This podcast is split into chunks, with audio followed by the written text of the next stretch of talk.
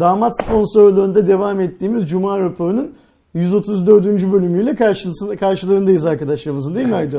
Nasılsın iyi misin? İyiyim abi seni sormalı. Ben de iyiyim sağ ol.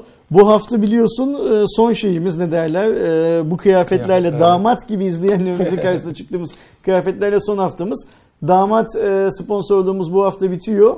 Bizim için çok faydalı oldu diye düşünüyorum. Gelen yorumlardan anladığım kadarıyla izleyenlerimiz de beğenmiş. Ayrıca damat için de faydalı olduğunu düşünüyorum. Çünkü yorumlarda birçok arkadaşımız e, damattan alışveriş yaptıklarını falan söylüyorlar. Evet. Yeni sponsorlukları açığız onu söyleyelim. damat damat yöneticilerine bu projeyi kabul ettikleri için ayrıca teşekkür, Teşekkür edelim. Ee, umarız bizim için faydalı olduğu kadar onlar için de faydalı olmuştur bu süreç. Ee, ve bu kıyafetlerden çok memnun olduğumuzu da bir kez daha dile getirelim. Kesinlikle. Ve hiç zaman kaybetmeden haberlere geçelim. Ne dersin? Tabii ki abi. O zaman ilk haberimizle başlıyorum. Oppo e, Türkiye'de fabrika açacağını duyurdu E, ve e, artık yatırımlarına da burada devam edeceğini zaten yaptıkları açıklamada da Oppo Türkiye Genel Müdürü Weijan Zhu e, Oppo yer, yerli topluma vermiş olduğu sözün bir parçası olarak bir süredir Türkiye'ye daha fazla yatırım yapmayı düşünüyordu.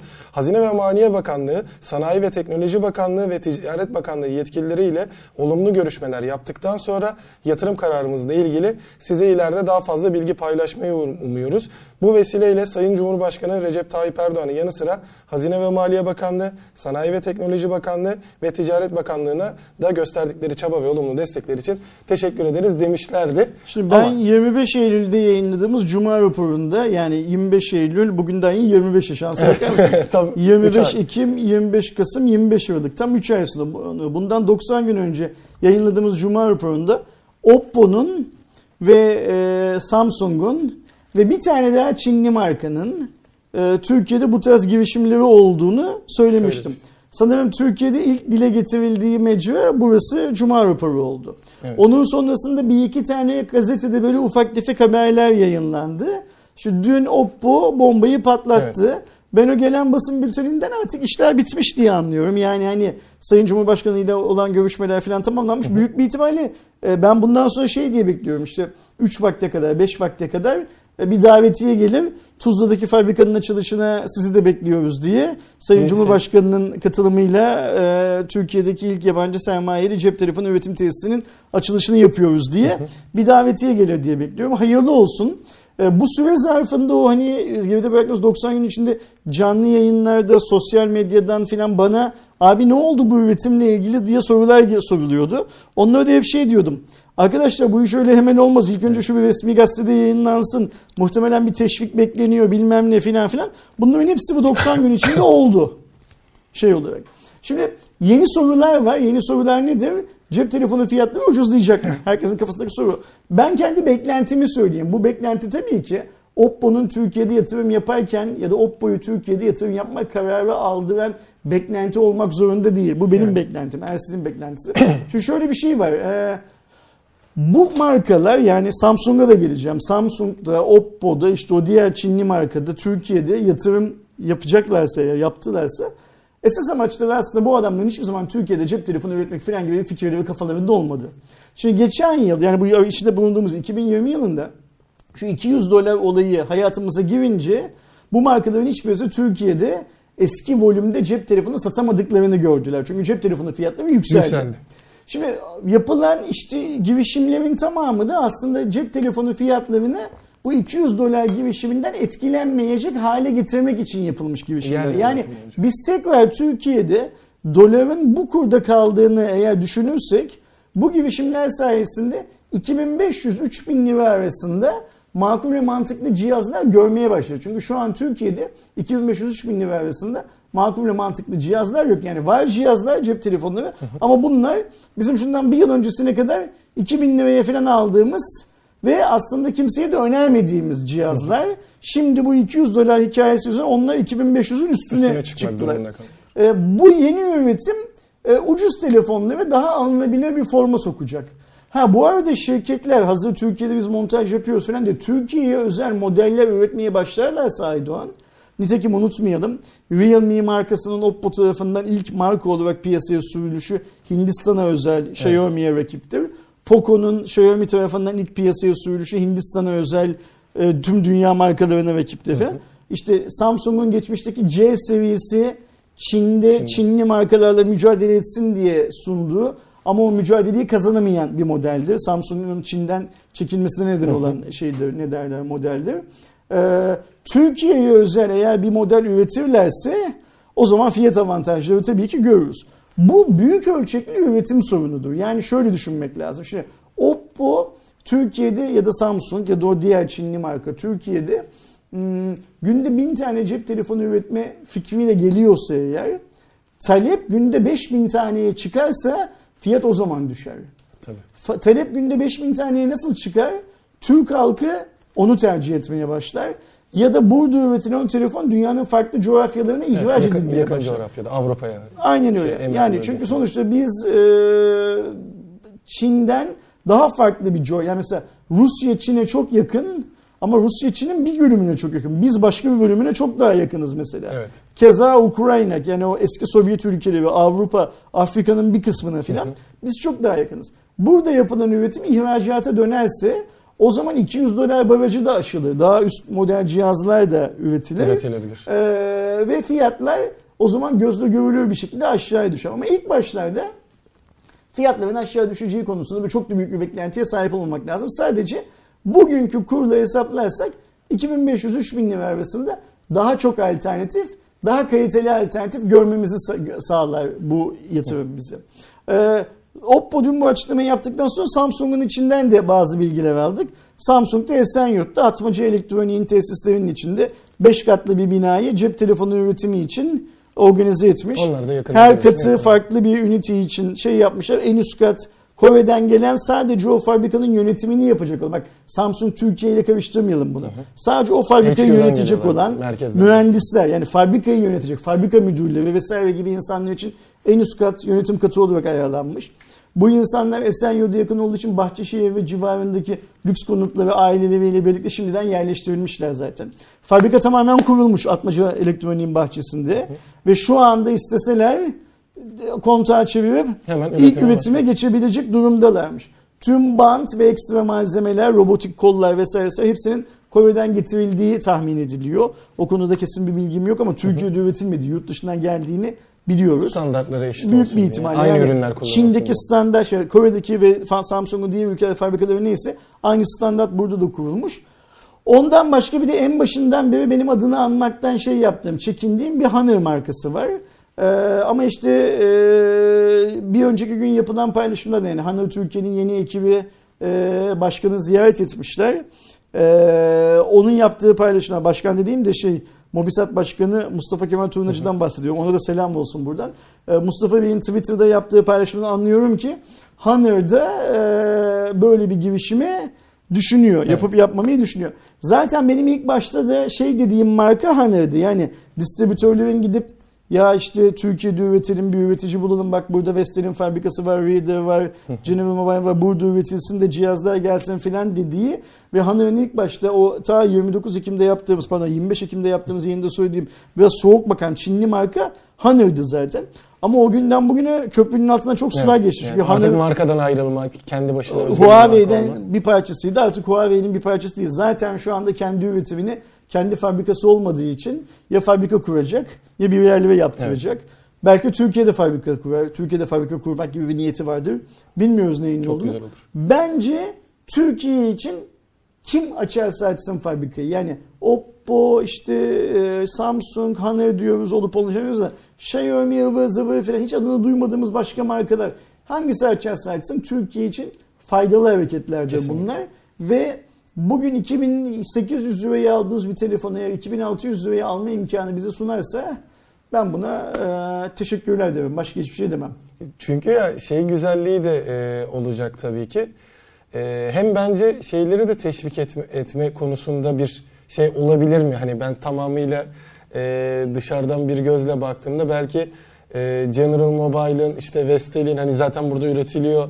E, dediklerimiz de şu anda aslında bir duraksamaya hatta neredeyse vazgeçmeye Aynen. girdiler. E, Vestel son telefonunu Çin'de üretti. Türkiye'de üretemedi. Hatta bizim e, Vestel çalışanı, Manisa'daki fabrikada çalışan bazı takipçilerimiz var.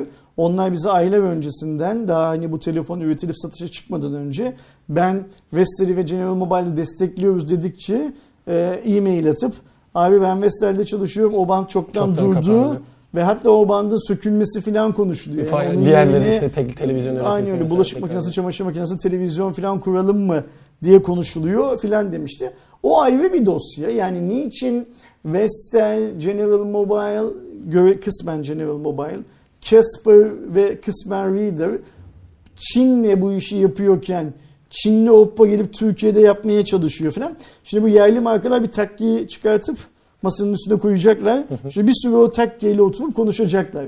Mesela bence en çok konuşması gerekenlerden birisi de Casper. Niye Casper biliyor musun?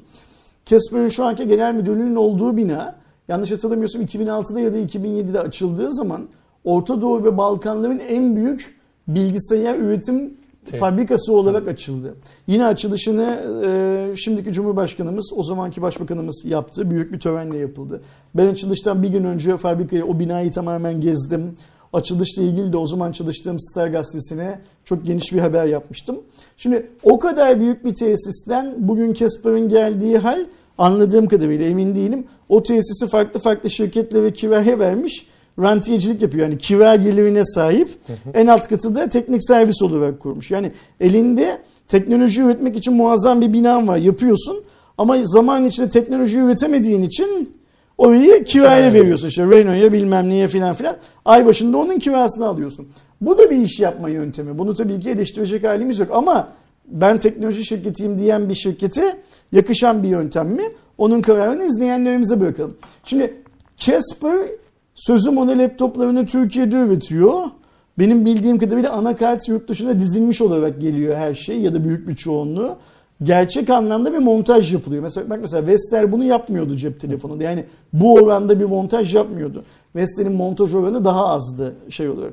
Ee, Üretim şeyi fazlaydı. Cep telefonundaysa tamamen yurt dışından getiriyor. Türkiye'de hiçbir şey yapmıyor diye biliyorum kesin. Zaten e, şeyi hatırlıyorum hani hangi modeliydi e, aklımda değil ama hani bize de incelemeye vesaire gelmiş son modellerden birinde direkt hani arkadaki etikette zaten Made in China yazısını görüyordum. Aynen. Zaten Casper cihazların tasarımlarına da baktığınız zaman sırf Google'da fotoğraf araması yapsanız Benzer- Çin'de hangi fabrikanın ürettiği, Çin'de hangi markayla, Endonezya'da hangi markayla, Mısır'da hangi markayla filan satıldığı çıkıyor ortaya. Şimdi Casper'a geçelim. Casper üzerinde çok konuşulacak bir marka değil benim açımdan zaten de.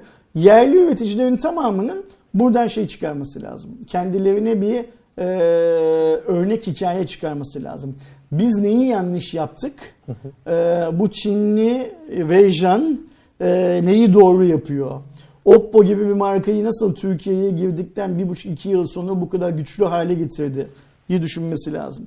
Nasıl gidiyor Sayın Cumhurbaşkanı ile bazı şeyleri konuşup e, bazı talepleri olduğunu Türkiye'ye getirme. Mesela şimdi ben e, ciddi söylüyorum Vestel'in Casper'ın sahibi olsam şöyle düşünüyorum. Ben burada bu yatırımı yaptım zaten. Vestel için Manisa'da, Casper için İstanbul'da Aynen. yatırımım var zaten.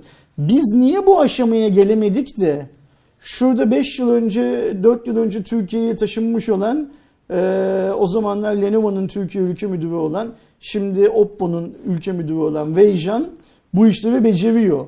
Bu adamın benden ne fazlası var diye düşünüyorum mesela. Çok Aynen. ciddi söylüyorum Ki bunu. hani yani Vestel dediğimiz marka da zaten e, devlet projelerinin birçoğunda en sonunda mesela şu anda e, otomobil üretiminde de yer olan bir e, çok büyük marka hatta baba yiğitler tabirinden Evet, biri olan e, bir markayken Cumhurbaşkanı, bile hı evet e, bu kadar yakın ilişki mi kuramadıklarını düşünüyor ya da oradaki problem mi onu ciddi oranda Belki de lazım. vermeden almak e, sadece Allah'a mahsustur. Yani onu öğrenmeleri Tabii. lazım. İlk önce bir şey vermeleri gerekiyor belki. Bu ülkeye, bu topluma, bu devleti belki Weijan bilmiyorum. İlk önce bir şey vermeyi vaat etti.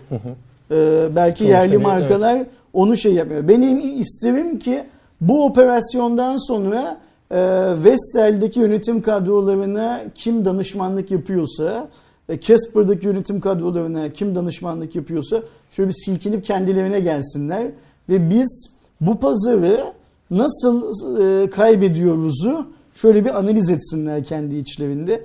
Kayba neden olan danışmanlar varsa, kayba neden olan zihniyet varsa onlar kanserdir hücre içinde, şirket içinde. Bir an önce o kanser hücrelerini kesip atsınlar. Ben hep aynı şeyi söyledim, yine aynı şeyi söyleyeceğim.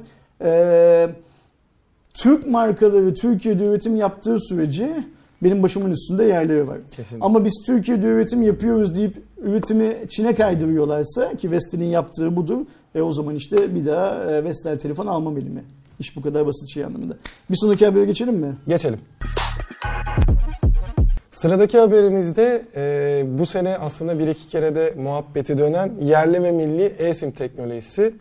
E, dün yapılan, yanlış hatırlamıyorsam dün yapılmıştı. BTK tarafından yapılan e, bir duyuru ve etkinlik diyeyim. Küçük bir etkinlikle. E, Bakan, sevgili Bakan Kara İsmailoğlu eSIM altyapısının artık Türkiye'deki tanıtımını da yapmış oldu. Daha önemlisi yerli eSIM. Evet. Ya, yani oradaki şeyi tam bilmiyorum tabii ki. Hani yerli ve milli eSIM'in nasıl olduğunu, yabancı da olduğunda ama tahminim şey yönünde galiba. E, içindeki çipin yerli bir üretim olması Yazılı- diyeceğim ama şimdi- cihaz zaten yurt Ben- dışından geliyor olacak. Ben dün bunu tweet de attım. Yani şunun yerlisiyle yabancısı arasındaki farkı birisi de anlatsın Allah aşkına dedim de kimsenin anlatmaya niyeti yok gibi görünüyor. Benim anladığım kadarıyla yazılım Türkiye'de üretildi. Ama tabii ki bu yazılım Türkiye'de üretilirken büyük bir ihtimalle yurt dışındaki başka bir yerden de şey alınmış olması lazım. Hmm, Destek alınmış. patent alınmış Hı, olması lazım. tabii Çünkü gerçekten. yani hani bu şöyle bir şey var. Şimdi hmm, bu teknoloji Türklerin bulduğu bir teknoloji değil en nihayetinde. O teknolojiyi bulan adamın bir şeyinin olması lazım, katkısının olması lazım. Öyle düşünüyorum. Eğer şu yerli eSIM e, olayıyla e, eSIM başına bir sent bile yurt dışına gitmeyecekse, Türkiye'de kalacaksa, Türkiye'de kimde kaldığı önemsiz. Yani e, Türk Telekom'da mı kalır, e, Avea'da mı, şey, Vodafone'da mı kalır, Turkcell'de mi kalır, sende mi kalır, bende mi kalır? Hiç önemi yok bunun. Eğer bir şey bile, e, bir sent bile telefon başına e, şeyde kalırsa, Türkiye'de kalırsa bence bu başarıdır. Türk ekonomisi açısından başarıdır. E, Fakat burada şöyle bir şey var. mesela ben dünkü toplantıyı, senin bahsettiğin toplantıyı BTK yerleşkesinde yapıldı anladığım kadarıyla. Mümkün olduğu kadar ara ara bile olsa izlemeye çalıştım. Çünkü BTK'nın Twitter hesabından canlı, Canlı, olarak evet. yayınladılar konuşmaları. Ee, Birçok insan podyuma çıktı, söz aldı. İşte bakan, bakan yardımcısı, BTK başkanı. Sonrasında e, her üç operatörün de yöneticileri açıklamalar falan yaptılar.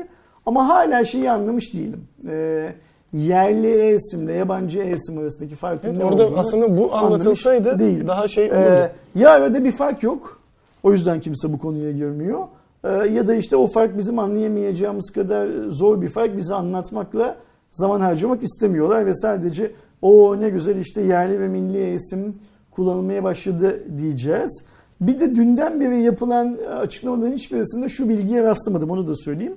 Şu an Türkiye'deki sim kart çalıştıran toplam cihazların yüzde kaçı e-sim çalıştırabiliyor formda. Yani yerli esim yerli esim diyoruz da bugün itibariyle bu yerli esimi maksimum yüzde kaç e, şey öyle ya mesela yüzde bir oran sadece e, bu şu gün bugün için e, çok da böyle hani üzerine atlayacağımız davullarla zurnalarla kutlayacağımız filan bir gelişme değil. Bundan 2 ya da 3 yıl sonra filan daha önemli bir hale gelecektir. Ha Türkiye'de şu anda tüm pazardaki e, sim kullanan cihazların %40'ı eğer e-sim'e geçebilecek durumdaysa, o teknik yeterliliğe sahipse o zaman muazzam bir adım tabii ki. %40 olmasa da en az bir %10'u vardır diye tahmin ediyorum. Çünkü Apple bunu birkaç senedir kullanıyordu. En azından iPhone satışlarından baktığımızda hadi diğer markalarda Samsung belli bir süredir kullanıyordu. Huawei galiba son bir senedir kullanıyor. Genel olarak baktığımızda bir %10'u aşar diye tahmin ediyorum. Umarım, umarım öyledir. Bu da güzel bir haber. Yani biz her türlü yeniliğin, gelişme olmasa bile her türlü yeniliğin e, destekleyicisi bir yayınız zaten. E, yerli ve milli e-sim teknolojisi de vatana ve millete Hayırlı hayırlı olsun. İnşallah dediğim gibi birisi de çıkar şu yerli ve milli e-simin ne olduğunu, yabancı ile arasındaki farkın ne olduğunu tüm dünyaya haykırır. Biz de e, bu cahil kafamızla anlayabildiğimiz kadarını anlarız. Zaten hani şöyle kısaca eğer e, takip edip de e, tam olarak teknolojiyi bilmeyenler varsa eSIM'i de çok kısaca anlatmak gerekirse baştaki E aslında elektronik gibi düşünülse ve teknik olarak doğru olsa da embedded yani gömülünün e, kısaltması. E, destekleyen telefonların içinde çok küçük bir sim kart boyutunda özel bir çip bulunuyor. Ve bu çipi e, gerektiğinde işte sen sim kart takmana gerek kalmadan, fiziksel bir sim kart gerek takmana gerek kalmadan destekleyen operatördeki şu anda artık e, Türkiye'deki bütün operatörlerde bu olacak. Tahminimce yeni yıldan sonra gidip eSIM'e geçiş dönemi belki bu dönemde bile rahatlıkla başlamıştır. Bir QR kod okutarak e, oradaki bilgilerin telefona yazılmasını sağlıyorsunuz ve bu sayede herhangi bir şekilde işte sim kartta arıza vardı şey vardı derdi olmadan iletişimi kurmaya başlıyorsunuz. Burada en çok merak edilecek şeylerden biri de e ben telefonu satarsam ne olacak olursa olacak. Yine kolayca silip yine hattınızı farklı bir telefona tanıtmanız ya da tekrardan hani operatörle iletişime geçip e, fiziksel sim kartı vesaire gibi dönüş imkanlarınız var. O gayet basit bir yöntemle halledildiğini de söyleyelim ve Yani şey e, artık elle tutulur gözlü görülür bir sim kartın olmayacak. Evet. Bu olmadığı için kaybetmen falan da zor olmayacak. E, kol- pardon kolay olmayacak. E, bu elle tutulur gözlü görülür fiziki bir şey olmadığı için de maliyetinin daha ucuz olmasını Zaten hani Bekleriz. maliyetini aslında teknik olarak şeye ödemiş oluyoruz biz alırken, alırken ödemiş ödemiş, oluyorsun. Şeye de e, bir ekstra e, artı sağlayacak işte operatörlere de tabii ki oradaki o sistemi kullanmak da var ama zaten e, genel bir sistem olduğu için bir nebze e, şey de diyebiliriz aslında. E, çevreye duyarlı da olduğunu söyleyebiliriz. Evet, o yani. fiziksel kartların azalmasını tabii ki bu hemen olmayacaktır e, başta konuştuğumuz gibi. Zaman içinde artık daha bir popüler, daha bir yaygın olmaya başladığında özellikle Türkiye'de ve dünyada çok satılan e, orta ve giriş seviyesi dediğimiz telefonlarda da bu sistem kullanılmaya başlandığında belli bir süre sonra artık sim kartı ihtiyacımız olmayacak e, diye de durumu özetleyebiliriz. tamam. O zaman tekrar diğer haberimize geçelim. Sıradaki haberimiz yine bizden ayrılan bir e, firmanın ya da e, Hizmetin. hizmetin tekrar Türkiye'ye geri dönme haberi. Zaten birçoğunuz da görmüştür. E, Uber tekrar e, Türkiye'de faaliyet verebilir hale geldi. Bunun sebebi de e, davanın istinaf mahkemesi tarafından e, yapılan e, incelemeler sonucunda haksız görülüp tekrar erişime açılması E, ve Uber Türkiye'den e, yapılan açıklamada da Türkiye'ye inanıyoruz ve bağlıyız. İstinaf Mahkemesi Uber taksi ile e, faaliyetlerimizi sürdürmeye devam edebileceğimizi teyit ettiği için mutluyuz. Uygulamamızı İstanbul'daki tüm yolcu ve sarı taksi şoförlerine sunmaya devam edeceğiz diyor. Ben burada ilk aşamada şeyi anlıyorum. E, siyah Uber'ler değil de Doğru anlıyorum. Uber'in içinde bulunan yani şey bir Doğru taksinin Uber Evet, versiyonu. Uber'in birbirinden farklı hizmetleri vardı. Bunlardan bir tanesi senin anladığın, benim anladığım o hop uygulamadan bir şey çağırıyorsun. İşte özel araba geliyordu.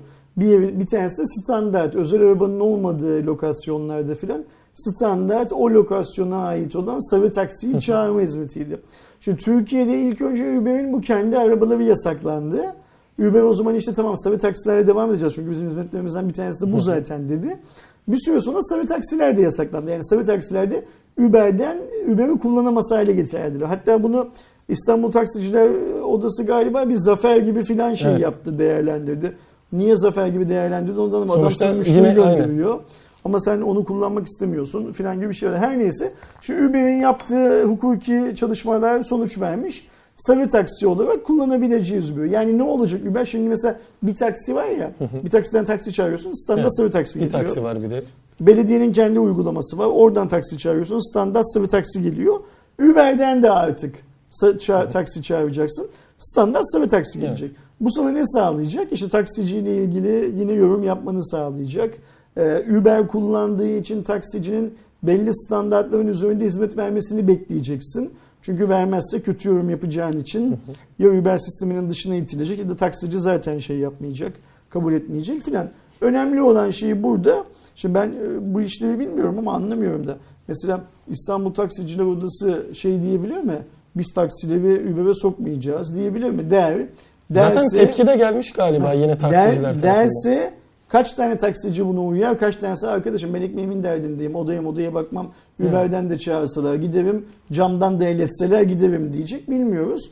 Ben Uber'in bu anlamda bile olsa geriye dönmesini çünkü biliyorsun uygulamayı erişim falan da durdurulmuştu şey olarak web sitesine erişim vesaire vesaire Ee, tartışma ortamının tekrar yaratılması açısından e, faydalı olduğunu düşünüyorum. Ben Uber'in birçok şeyi yanlış ya da eksik yaptığını düşünenlerdenim. Ve çok az Uber kullandım bugüne kadar. Onu da söyleyeyim şey anlamında. Ee, taksi de çok az kullanıyorum zaten sen biliyorsun. Ee, ama Uber'in burada olması ve genel hizmetlerini, tüm dünyada verdiği hizmetlerini Türkiye'de de verebilmek için e, otoriteyle görüşebilir durumda olması faydalı. Tabii ki. Buradan sonuç çıkar, çıkmaz.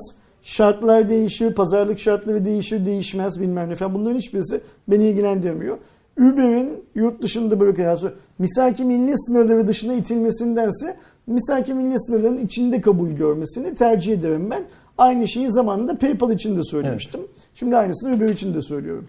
Ee, şeye varır mı? Onun konusunda şu an netlik yok çünkü e, insanlar şeyi de algıladı. Yani ben en azından sosyal medyada vesaire gördüğümde e, düşüncenin Uber o siyah e, araçların, özel araçların geleceğini sanan birçok insan var. Bu kadar o kadar değil. Evet. Bu kadar o kadar. Bu kadar sadece sarı taksilerle çalışmaya devam Tek, etmek şu an lazım. sadece o ihtimali e, tekrar doğurmuş bir şey oluyor. En azından hani taksiyi açtıktan sonra e, daha sonrasında evet tamam sen bütün hizmetlerini tekrar burada verebilirsin dediğinde e, yine aslında top e, Uber tarafında kalır. Uber eğer tamam ben tekrar e, VIP Hayır şöyle, opera- taşıma şöyle hizmetini opsiyonlar olabilir. Şimdi mesela İstanbul Büyükşehir Belediyesi İstanbul'daki taksi sayısını arttırmak istiyor. Ama belediye meclisinden bu karar çıkamadığı için İstanbul Büyükşehir Belediye Başkanı her seferinde bunu yapamadığını, engellendiğini filan söylüyor. Belki Uber ya da benzeri şirketlerle bunu yapmanın bir yolunu bulurlar. Yani İstanbul'da kaç tane yeni taksi diyordu İmamoğlu? 6 bindi galiba. Okey ya da mesela daha Uber, fazla bile Uber'e ya da birilerine derler ki belki 6 binlik filoları oluşturun. Biz size işte bilmiyorum belediye kanununda böyle bir imkan var mı? Yani özel bir şirketi toplu taşımanın bir kısmını şey yapabilmek, ihale edebilmek vesaire gibi bir opsiyon var mı ama Tahminimce vardır. bunu şunun için Eski söylüyorum işte. Uber'i sen sınır dışı edersen bunları görüşme, konuşma, fikir alma şansın da olmuyor. Ama Uber'i içeride tutarsan görüşebiliyorsun mesela. Biz keşke PayPal'ı da sınır dışı etmeseydik. Evet. PayPal da Türkiye'de kalsaydı ve PayPal'ı nasıl Türkiye'deki sistemin içine entegre edebileceğimizi e, yetkililerle PayPal kendi arasında konuşmaya devam edebilseydi. Tek söylemeye çalıştığım şey bu. İyi olduğu, kötü olduğu, şöyle olduğu. Yani illa sonuç vermek zorunda değil. Mesela bizim de Uber'imiz eksik olsun ne olacak? Yani hani yatıp kalkıp Uber kullanıyor değiliz. Olsa tabii ki daha iyi. Yani en Kesinlikle. azından o mesela benim kafamda kötü bir taksi imajı var. Kötü bir taksici imajı var. Yani esnafından da çok hoşnut olmadığımı, araçlarından da çok hoşnut olmadığımı düşünüyorum. Ee, bir iki Uber kullanmamda çok beğendim, çok hoşuma gitti. Ee, amacım benim neye para veriyorum? Ee, Hans'ın aldığı, George'un aldığı, Jennifer'ın aldığı hizmete benzer bir hizmet alayım. Tek derdim bu. Ee, bunun için de Uber'in Türkiye sınırları içinde olması benim o hizmeti, benim gibi düşünenlerin o hizmeti alması için ön şarttır. Hayırlı olsun. Adalet yerini bulmuş. İnşallah bundan sonra işler e, senin benim onun şunun bunun filan gibi bu hizmeti kullanan insanların e, arzu ettikleri yönde gelişir.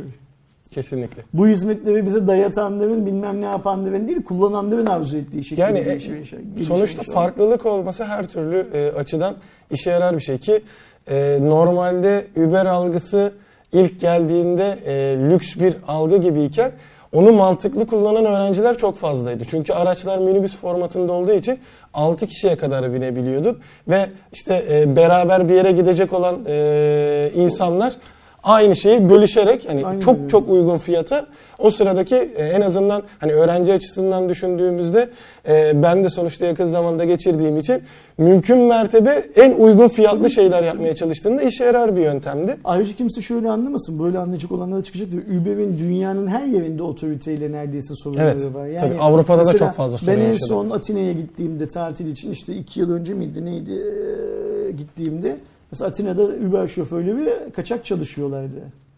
Taksiciler görmesin diye. Yani mesela sen bir noktaya Uber çağırıyorsun. Benim başıma geldiği için söylüyorum.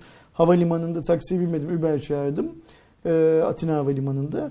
Ee, adam aradı beni. Hani tam çıkış kapısında bekliyorsun ya. Oraya dedi giremeyeceğim dedi. Çünkü e, taksiciler var orada.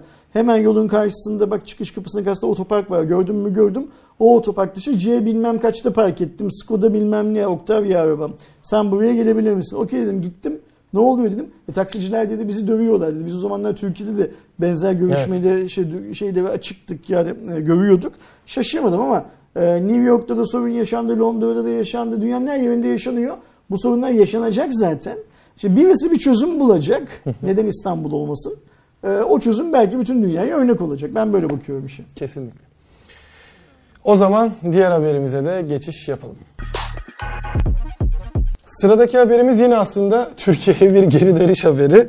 E, Tidal'da 26 Kasım'da e, Ankara 7. Sulh ve Ceza Hakimliği'nin e, işte 2020-8108 sayılı kararı ile erişim engeli almıştı. Onun sebebi de aslında yine bu e, diğer Spotify vesaire benzeri gibi e, lisans konusunda e, Türkiye ile yapılması gereken sosyal medya yasasının bir gereğiydi. Anladığımız kadarıyla e, Tidal kanadı bunu da artık yerine getirince e, tekrar erişime açıldı. Yani şu anda eğer bir aboneliğiniz var ki, varsa ki tam kapandığı dönemde galiba yine böyle çok uygun fiyata 4 aylık bir hizmet veriyordu. Tekrardan erişime açıp e, kullanabilirsiniz. Zaten e, Tidal'ın önemi de şöyleydi. Hi-Fi e, sesi e, sunabiliyor olması birçok kişi için önemliydi. Özel, özellikle audiofili olanlar e, bu konuda e, Tidal'a önem veren tarafı da vardı tekrar açılmış oldu. Yine bir hizmeti tekrar geri dönüşünü e, görmüş olduk. Hayırlı olsun deyip geçelim. Yani bu üzerinde çok konuşacak bir şeydi. Çünkü şöyle bir şey var mesela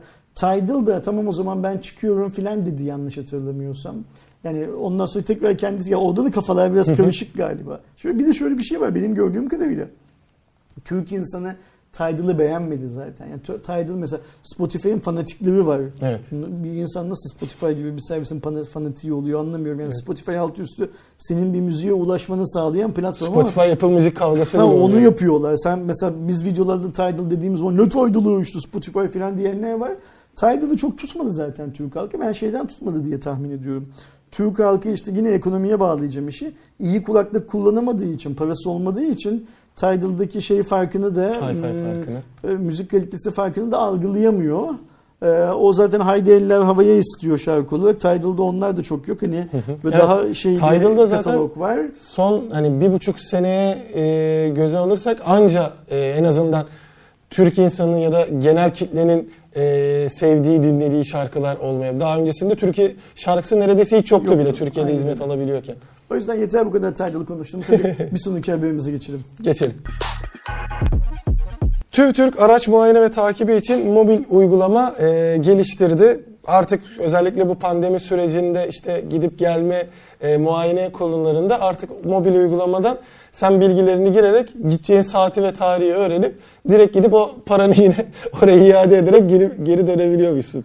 TÜRTÜRK bizden para almanın daha kolay bir yöntemini evet. buldu. Yani daha kolay ödeyeceğiz öyle mi? Evet. En azından yani orada saatlerce bekleyip oradaki o sıra kuyruğu e, oluşmaktansa sana yer ve zamanı oradan bildirerek sen direkt sadece o saatte gidip hiçbir şey beklemeden muayeneni yaptırıp paranı ödeyip geri gelebileceksin. Ben şeyi bilmiyorum Aydoğan ne yalan söyleyeyim. Bu araç muayenesi hikayesinin dünyada nasıl halledildiğini bilmiyorum. Ben de hiç. Merak da ediyorum yani. Bilmediğim için de herhangi bir yorum yapamıyorum ama bana şey çok saçma geliyor onu söyleyeyim. Bir noktadan bu işin yapılıyor olması bana çok saçma geliyor. Yani dünyada da böyle midir? Hiç Bence farklı yok. farklı. Ya serviste yani, bile yapılabilecek bu adamlar şey yani bu adamlar değil Türk'ten bahsediyorum senden giderken araç egzoz emisyonunu zaten ölçtürmüş olmanı istiyorlar. Muayeneye girmeden önce. Tabii kendileri de ölçüyor ama teorik olarak muayeneye girmeden önce o ölçümü senin dışarıda yaptırmış olman gerekiyor zaten. Onlarda bile yaptırsan bak dikkat et. Muayene başlamadan önce dışarıda yaptırmış oluyorsun zaten. O muayenede fiziki olarak bir şeyler kontrol ediliyor. Değil mi? Evet. Şimdi düzenli olarak otomobiller zaten yetkili servislere, yetkisiz servislere, bir yerlere falan gidip e, tamir ediliyorlar, bakımları yapılıyor. E bu e, egzoz emisyon hikayesi de zaten yine otosanayiden yetkili serviste şurada burada filan da yapılabiliyor. Hı hı. Niye mesela otomobil sahiplerini iki yılda bir işte belli koşullarda başka sürelerde bir e, tür Türk merkezlerini fiziki olarak da ziyaret etme şeyinde bulundu, zorluğunda bulunduruyoruz bilmiyorum. Yani e, şimdi İslam dinine göre işte Kabe'ye gidiyorsun hacı olmak için. E, tüm Türkiye niye gidiyorsun? Yani o bir, bir mertebe falan bir şey de kazanmıyorsun. Niye iki yılda bir Türk Türkiye gidiyoruz biz? Yani Ben gittiğim tamircide bilmem nerede filan niye bu işi halledemiyorum? Bu iş bu kadar şey mi? Aynen. Zor mu? Tamam parayı yine Türk Türk kazansın yani o para ben tamirciye vereyim o işte yetkili servise vereyim yetkisiz servise vereyim para yine Türk Türkiye İban söylesinler oraya Ha atın. yani ha, IBAN söylesinler gönderelim İstanbul karttan çeksinler nasıl yapıyorlar bilmiyorum ne yapacaklar temassız ödemeyle falan alsınlar derdim o derdim sadece işin kırtasiye kısmında otosanayiye gidiyorsun e, egzoz emisyonu ölçtürüyorsun bir de gidiyorsun orada adam sana diyor ki bildiğin gibi farlarını yak söndür işte frene bas gidiyor fren stoplar yanıyor mu yanmıyor mu onları şey yapıyor filan filan. Yani hani bu bence gidip orada bir merkezde yığılma yapmaya önceden randevu almaya gidip orada beklemeye filan filan gerek duyulacak bir şey değil. Operasyon değil. Günümüzde bunun çok daha kolay yapılabiliyor olması lazım. Bütün araçlar için yapamazsın belki, bütün iller için yapamazsın belki bilmem ne falan ama yapılabilir. Kafa yorulsa yapılabilir. Tabii. Ha şudur, bunun daha kolay yöntemleri var ama biz Türk Türk olarak buraya o kadar yatırım yaptık ki daha yatırımı çıkartamadık. O aşamaya geçersek de bu yatırım çıkmaz diyorsa ki Türk Türk'ün ortaklarından birisi de Doğuş Grubu bildiğim kadarıyla. Almanlarla birlikte kurmuşlar. O zaman işte tam onlar şey yapsınlar, eee yatırımlarını çıkarsınlar diye biz iki yılda bir gidelim, sıraya girelim, bilmem ne yapalım, bekleyelim. O bize desin ki farlarını yak söndür, yakıp söndürelim, frene bas desin, frene basalım.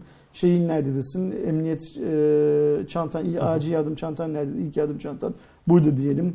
İşte yedek lastiğin nerede, şurada diyelim filan. Aynen şey gibi yani hani çocuk, e, büyüyen çocuk gözün nerede? Burada, baba nerede? Orada, anne nerede? Burada. filan diye gösterdiğimizi gidip iki yılda bir Türk Türkiye gösterelim gelelim, gösterelim gelelim yani. Biliyorsun da para verelim gösterdiğimiz için.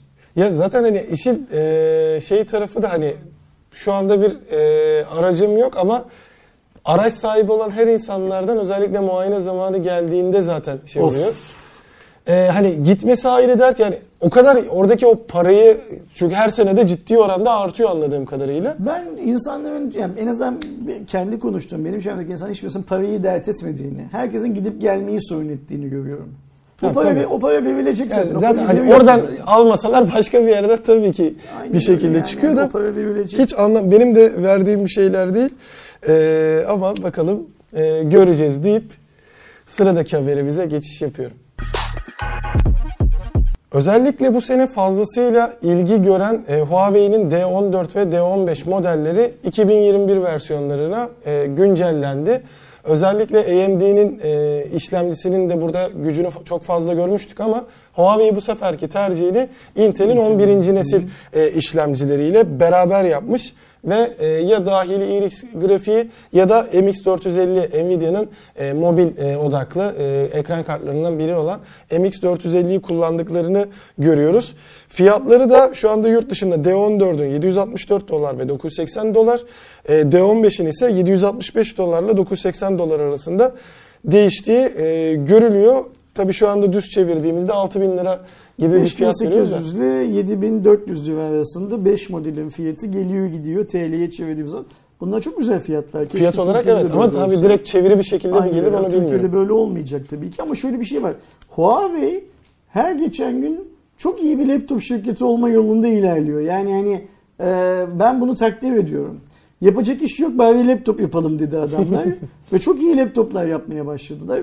Şey konusunda çok emin değilim. Yani bir önceki jenerasyon AMD ağırlıklıyken bir sonraki jenerasyonu Intel ağırlıklı e, oluşturmak iyi fikir mi? Bilmiyorum. Çünkü biz AMD tabanlı Huawei cihazlardan çok memnunduk. Evet kesinlikle. E, Dünyada da niye bu cihazı AMD tabanlı Intel değil diye soran çok fazla adam olduğunu da sanmıyorum açıkçası. Mutlaka vardır. Ee, çeşitlilik de yok. Yani öyle bir şey de görmüyoruz. Mesela ilk jenerasyon tamamen AMD ağırlıklıydı neredeyse. Yani sadece bu Pro modellerinde Intel, Intel tercihi var. Şimdi de tamamen tam tersi olmuş gibi. Tamamen Intel ağırlıklı. en uygun fiyatlı modellerinde de Intel'i tercih etmiş. Üste AMD'ye döner mi bilmiyorum ama ya burada artık tabii şirketler arasındaki anlaşmada Tabii canım yani. Intel baktı e, sadece işte MacBook Pro serisinde bile güzel bir satış yakaladığını görünce Şey de Gel öyle, Huawei ambargoyu delmek için de sonuçta Intel bir Amerikan Hı. şirketi.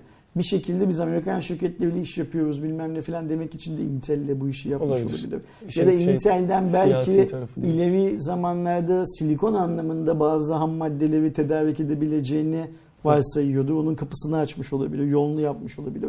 Biz öyle bire rakip Huawei'den de bir şey gelebilir. biz gelmez? öyle e, büyük planlı ve oturduğumuz yerden şey yapamayız. Görmesi çö- çö- çözemeyiz. O yüzden kafayı yön şey yapmayalım ama ben Huawei'nin her geçen gün biraz daha iyi bir laptop şirketi olmasından çok mutluyum. Ve hani laptopumdan çok memnunum. Hiçbir sıkıntım yok. Ama mesela bunu daha kaç yıl daha kullanırım? Herhalde en az 2-3 yıl, 5, hatta daha fazla kullanırım Evet. ben bunu.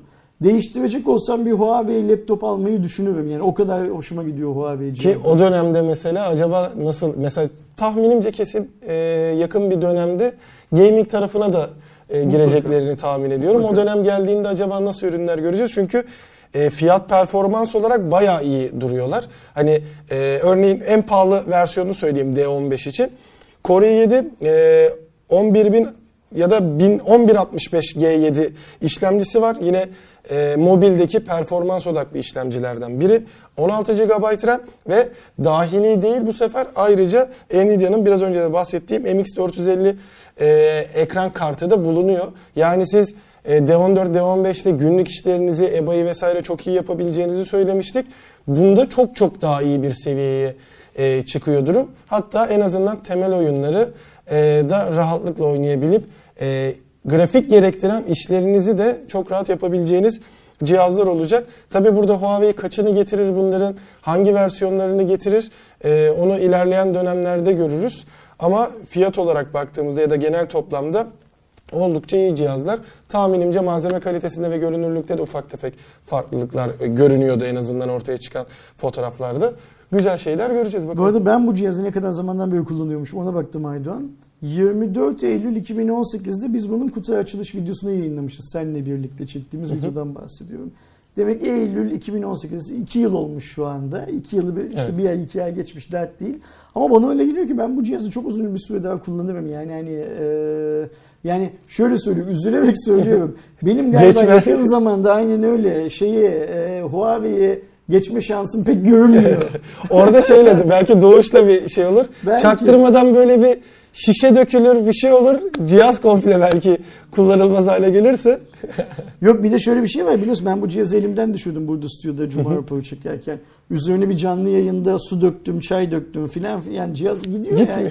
Yani hani Allah razı olsun üretenden de şey yapandan da. Merak Cihaz- edenler için de söyleyeyim. E, GS65 Stealth'in işte 2018 versiyonu olduğunu da e, belirtmiş Merak eden Soracaklar kanalın, çünkü. kanaldaki arama şeyine Ersin'e mesaj yazsın. Ben şimdi öyle buldum. Ha, direkt Bir- evet video gerçi doğru. Oradan da şey e, şeyi görebiliriz deyip sıradaki haberimize geçiş yapıyorum. Özellikle Netflix'in 100 milyar, milyon dolar, milyonla milyarı karıştırmayayım çok ciddi fark olacak. 100 milyon dolar verip e, globaldeki haklarını aldığı ve gerçekten dünyanın en çok izlenen ve en çok sevilen dizilerinden biri olan Friends, Türkiye'deki yanlış bilmiyorsam Dijitürk'te olan hakları sebebiyle Netflix'te bulunamıyordu, alınamıyordu. E, şimdi de Blue TV Doğuş grubu e, şey yaparak e, yok pardon Doğan, Doğan Doğan'da grubu. hala Blue doğru. E, Doğan grubunda bulunan Blue TV ki her hafta da artık bir içeriğinden bahsediyor olduk. E, Friends'in e, Türkiye'deki yayın haklarını satın alarak 10 sezonunu birden e, almış oldu. Bakıldığında evet artık eski e, izleyenler de artık çok farklı yöntemlerle ya torrentle indirmiş oluyor. Bende de mesela e, indirilmiş olarak vardı. Ben de sürekli izlemek istediğimde. E, ama ciddi bir gol olarak görüyorum ben Türkiye'de İşte Netflix Friends satılmış. bence Netflix içinde, Blue TV içinde yeni abone kaydetmekten çok halihazırdaki abonenin kafasına estiği zaman ya şunu bir izleyeyim. Şu bölümü bir izleyeyim, Evet. şu sezonu bir daha izleyeyim falan Baştan dediği, başlayayım falan. Böyle 10 biraz sezon dolu e, dolu. müşteri memnuniyetine odaklı bir e, yapım. E, ve yani Netflix de bunu tüm dünyada o yüzden satın aldı diye tahmin ediyorum. Blue TV'de işte bu senin söylediğin golü atmak konusunda o yüzden hevesli oldu. Yani Dijitürk'ten alıp kendi platformuna eklemek açısından o yüzden hevesli oldu. İyi bir hareket. Evet herkes Friends'i öyle ya da böyle izledi. Torrent'ten, şuradan, buradan, YouTube'dan falan ama eğer televizyonun bir düğmesini, kumandanın bir iki düğmesine basarak izleme şansın varsa gidip Torrent'le, YouTube'daki düşük kaliteyle şununla bununla filan da Artık e- evet yani Full HD olarak belki de hani Aynen 4K öyle. seçeneği olacak mı? Gerçi eski bir dizi onu e, direkt şirketin yükseltmiş olması gerekir vesaire ama hani o açıdan da güzel. Bir de e, Friends zaten hani herhangi bir bölümünü, herhangi bir şeyini açıp istediğin anda izleyebilme rahatlığı sunan da bir Aynen dizi. öyle. Ki e, şey olarak da tavsiye ederim bu arada. E, kullanılan e, dilde hem işte halk dili ve biraz daha sade olduğu için özellikle işte İngilizce öğrenmeye başlayanlar, meraklılar için direkt birinci sezon birinci bölümden başlayıp bir de çok uzun bir dizi olduğu için belli bir süre sonra işte e, Rachel'ın falan filan seslerine aşina olduğundan e, öğrenme ve pratik yapma ya da o işte bazı kalıpları da e, direkt algılama açısından çok güzel bir dizidir. O konuda da öneririm diyerek e, direkt sıradaki haberimize geçiyorum. Sıradaki haberimizde yine e, Steam'in gelen indirim e, dönemi, kış indirimleri dönemi. E, zaten daha önce Epic başlamıştı. Hala ücretsiz oyun vermeye devam ediyor. Hatta e, dün Inside'ı vermişti. Çok da güzel oyundur. İnşallah almışsınızdır. E, bak indirimlere baktığımızda genel olarak tatmin edici indirimler var. Ama e, her indirim döneminde gerek işte siz e, Kerem'le beraber konuştuğunuzda gerek biz burada kendi içerimizde konuştuğumuzda e, satın alınacak oyun konusunda şeyler var. O yüzden sadece yenilerinden bahsedeyim. FIFA e, 2021 207 liraya düştü. E, PES 32,5 lira biliyorsunuz aslında e, PES 20'ye gelen bir e, sezon update olarak geldi ama standalone olarak da oynayabiliyorsunuz. NBA 2K21 203 liraya düştü. Bu arada bunların hepsi düşmüş fiyatları onu da altını çizeyim. Çok sevilen e, Sekiro Shadow Die Twice 187 lira. Death Stranding 200 lira. E, şu anda Twitch'te çok popüler olan Fall Guys'da 30 lira e, ya düştü. Diğer oyunları da zaten e, Bence burada açıklamalardaki en çok şey görebiliriz. Euro Truck Simulator 2 alınacaktı. 9.75'e 975 oldu ve Türkiye, Türkiye- haritası da var. Türkiye'de bir de bunun muazzam bir izleyicisi var. Yani ben mesela Türkiye'de Benim en çok oynadığım oyun Euro. Truck Simulator 2 yayını yapan bir iki tane kanala denk düştüm. Çok feci izleniyor videoları. E, 9.75 lirayı verip herkes alıp kendisi de oynayabilir. Evet. İzlemekten oyuncu olmaya da dönebilir. Şu an hani direkt şeylerine bakmadım ama indirime girdiğinde ek paketleri de geç e, indirime giriyor. E, toplamda şu anda tahminimce maksimum 40-50 liraya e, var olan bütün paketleri alabilirsiniz. İşte Türkiye haritası da geldi resmi olarak. Aynı zamanda e, Türk geliştiricilerin yaptığı TR Extended Map de var. Bu ha, hali hazırda gelen haritaya biraz daha e, şey ekliyorlar. Hatta Ambarlı Limanı'nı bile tamamen yapmışlar. Onu da e, direkt simülasyon Türk'ten görebilirsiniz. Onu ücretsiz olarak ekleyerek bayağı bir keyifli oluyor. Dediğim gibi benim en son baktığımda 500 saate yakın bir sürem vardı oyunda. Hala da oynamayı severim. E, güzel bir Bu tercih olabilir sizin Oyun için. indirimleri aynı zamanda para tuzağı da olduğunu söyleyelim. Oynamayacağınız oyunu almayın lütfen Evet. arkadaşlar. Sadece oynayacağınız oyunu alın. Oynamayacağınız oyun için para verip sadece listenizde görünsün diye oraya Onun bir anlamı olmaz. Diyelim ve hemen zaman kaybetmeden bir sonraki haberimize geçelim. Sıradaki haberimize geçtiğimizde... Tam benlik bir haber bu. Evet. 2020'nin en çok kazanan YouTuber'ları belli olmuş. YouTuber'lık diye bir mesleğin olduğunu artık böyle açık açık şey yapıyoruz, konuşuyoruz ki bence olmaması gereken bir şey. Devam etsene lütfen. Ee, baktığımızda yani bildiğim bir iki kişi, kişi vardı bu arada bu listede. 10. sırada Jeffree Star 15 milyon dolar, David Dobrik e, 15,5 milyon dolar, Blippi e, kanalı 17 milyon dolar, e, Nastia e, kanalı 18,5 milyon dolar kazanmış ve kanalın e, yüzü 6 yaşındaki bir e, Anastasia diye e, kız. Preston e, Arcement 19 milyon dolar. Bildiğim e, Markiplier e, 19,5 milyon dolar. E, Retenling 20 milyon dolar. E, Dude Perfect kanalı 23 milyon dolar. Mr. Beast 20, 24 milyon dolar kazanırken dünyanın en çok kazanan YouTuber'ı da 9 yaşındaki Ryan Kanji anladığım kadarıyla Hintli e, galiba 29 mi- e, buçuk milyon dolar söyleyemedim bile. bu söyleyemediğin buçuk milyon dolarlar falan yıllık kazançlar. Evet. 12'ye de bölsen, 365'e de bölsen çok. Çok yani hani Bir neye de böyle- dolar değişiyor. Ne, neye bölersen böyle çok. Ben bu konuyla ilgili konuşmak istemiyorum. Yani bunun üzerinden bir yere gidemeyiz. Bu bence bütün insanlık tarihinin en büyük 100 ayıp listesine girebilecek bir konu. E, yani şeylerden sonra, soykırımlardan sonra bilmem ne filan filan. E, YouTuber'lık diye bir mesleğin olmasını, influencer'lık diye bir mesleğin olmasını da o insanlık tarihinin 100 en büyük günah arasına şey yapabiliriz, yazabiliriz. 9 yaşındaki Ryan Kanji 29,5 milyon dolar kazanıyor sadece YouTube'dan. Niçin? Video çekiyor diye değil mi? Tamam. Sonraki habere geçelim. Türkiye'de vergisi bile çok yüksek oluyor burada sadece tek başına. Sonraki habere geçiyoruz. Son haberimize geldiğimizde e, DxO markanın lideri direkt yine ayrı marka oldu. Biliyorsunuz Mate 40 Pro 136 puanla liderdi. E, Pro Plus modelini de e, göndermiş Huawei tarafı ve 139 e, puanla 3 puan fark atarak e, yeni lider oldu ve ilk iki sıraya direkt e, Aynı Huawei'yi aynı telefonun sadece farklı varyasyonuyla geçmiş oldu. Üçüncü sırayı da merak edenler için şu anda Xiaomi'nin Mi 10 Ultra'sı var. E, farklarına baktığımda videoda aynı sadece fotoğraf performansında ve zoom'da özellikle ciddi bir fark atmış. Hatta şu anda en iyi zoom yapan telefon konumuna gelmiş. Bunun sebebi de ayrı bir periskop lensi var. Yani Mate 40 Pro'da 3 lens görüyoruz. Dördüncüsü e, 3D ToF sensörü. Burada 5 sensör var ve ekstradan e, ikinci bir tele sensörünün bulunduğunu belirteli. E, e, en büyük artılarından biri de ana kamerada OIS olmasıydı. Yani Huawei artık bence e, videoda da artık çok iyi puanlar aldığını görürsek yani fotoğraf video işini çok rahat bir şekilde çözmüş. Benim burada şaşırtan şey işte Mi 10T Pro'nun Bir diğeri de evet. 118 puan alması. Ben de çok dönemde. şaşırdım. Ben Mi 10T Pro'dan daha yüksek puan almasını beklerdim.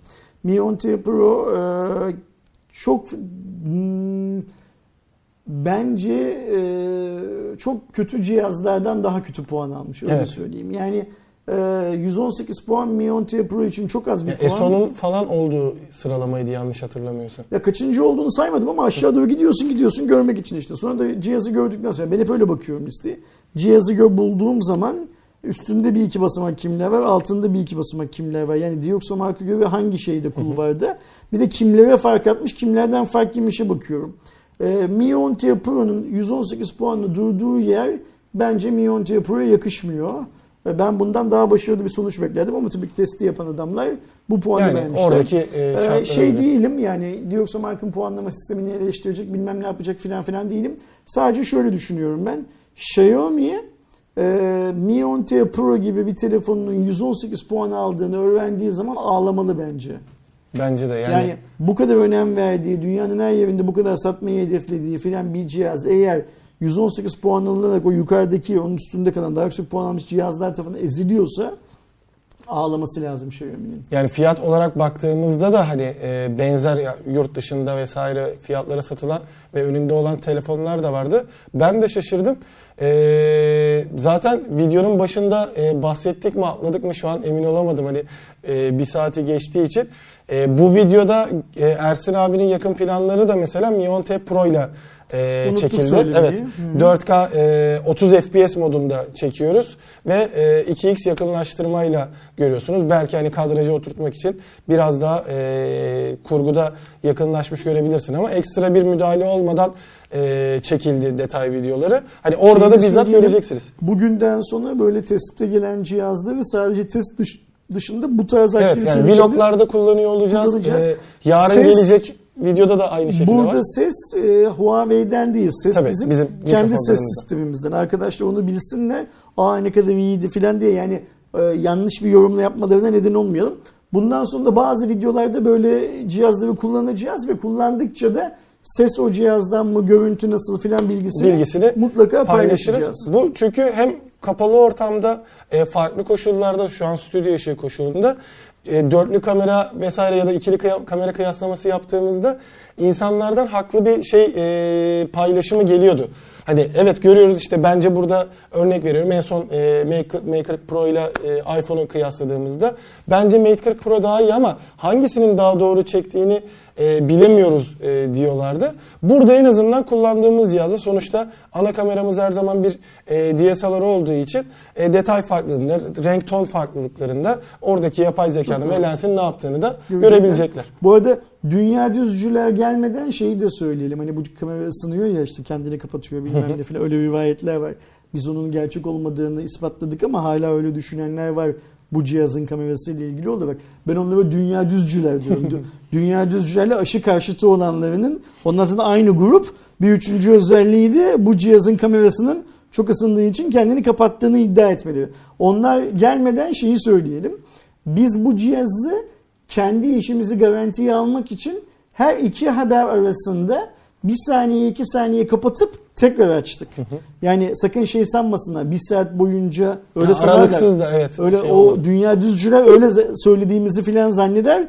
Gider yapmadığımız bir şey yapmışız gibi sağda solda anlatırlar söyleyeyim ben sana. Yani Aydoğan'ın arkadaşlar her yeni habere geçiyorum demesinin nedenlerinden bir tanesi e, kameranın arkasındaki Can'ın e, Huawei e, cihazı kapatıp açma nedeniydi. Ee, Biz bunu pardon Huawei Aynen, diyorum. şey, Neon T Pro. Neon T Pro için diyorum.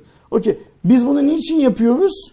Kendi işimizi garantiye Evet. almak için yapıyoruz. Cihazla ilgili herhangi bir endişemiz olduğundan hem filan değil. eşlemesi daha rahat olacak, part part olacak. hem Çünkü de eğer herhangi- blok bir saatlik bir video çekersek ve olur ve kullandığımız cihaz herhangi bir anlamda sorun çıkartırsa burada kendi DSLR'ımız da dahil Evet. buna.